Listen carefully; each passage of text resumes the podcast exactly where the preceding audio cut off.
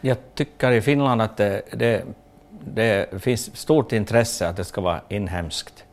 Jag tycker nog det. Och sen är det klart att, att det är inte alltid man har kanske möjlighet att köpa det där inhemska, utan om det finns något som är billigare heller så, så tar man det ibland.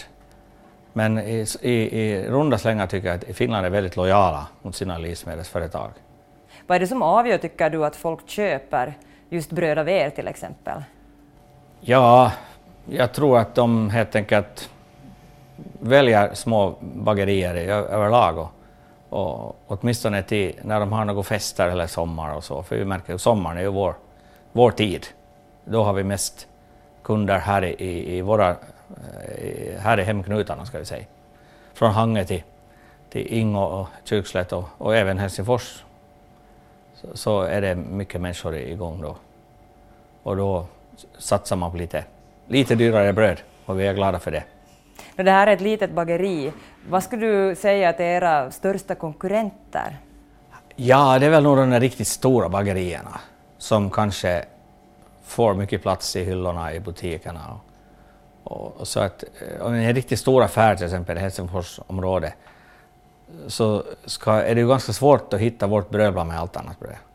Det, det är nog liksom ganska, jag tror, jag tycker själv när jag går i de här affärerna att hur kan de hitta vårt bröd här? Så på något vis måste vi liksom få ut det i andra kanaler än att de går i affärer och, och ser det. Och det är ett jättejobb det, det håller vi på med alla dagar egentligen, just jobba marknadsföring för att med så många hyllor som de har. Det går bättre här i våra mindre affärer. Där syns vi mycket bra och de satsar på oss. Så vi är nog glada att vara nära affärer här. Som, som inte heller är så små, men där har vi mycket plats nu. Nå, vilka är era utmaningar som ett litet bageri, tycker du, sådär överlag? Ja, det är väl... Ekonomin är ju alltid, i synnerhet om man har ett ekobageri så är ju våra råvaror dyrare. Och sen är det också att, att vi får ut att vi finns. Liksom, vi har svårt att, att vi hinner inte marknadsföra oss tillräckligt bra. Och sen eh, kanske staten också borde vara lite mera lyhörd för oss småföretagare, livsmedelsbranschen och även andra branscher. Att, att när vi behöver hjälp så skulle det borde vara inte så byråkratiskt. Ni har haft det sedan i slutet av 90-talet, mitten av 90-talet, det här företaget. Hur tycker du att, att eh, människornas inställning just till det här att, att köpa inhemskt och, och närproducerat och så har förändrats under den här tiden? Det har ändrat väldigt mycket. Det har det nog gjort. Folk har blivit mycket mer medvetna. Att jag tycker det går bara åt rätt håll hela tiden.